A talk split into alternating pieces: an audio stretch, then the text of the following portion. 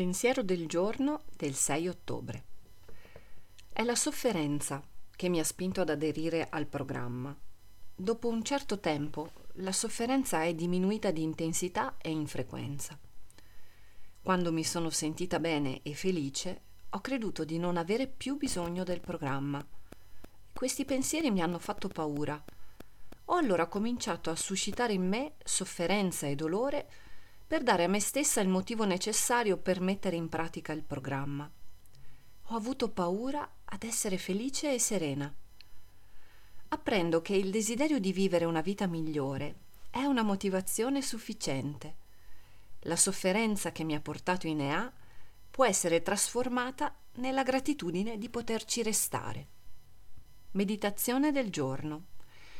Chiedo di ricordarmi che nella misura in cui cresco nel programma, i miei valori e le mie idee cambieranno.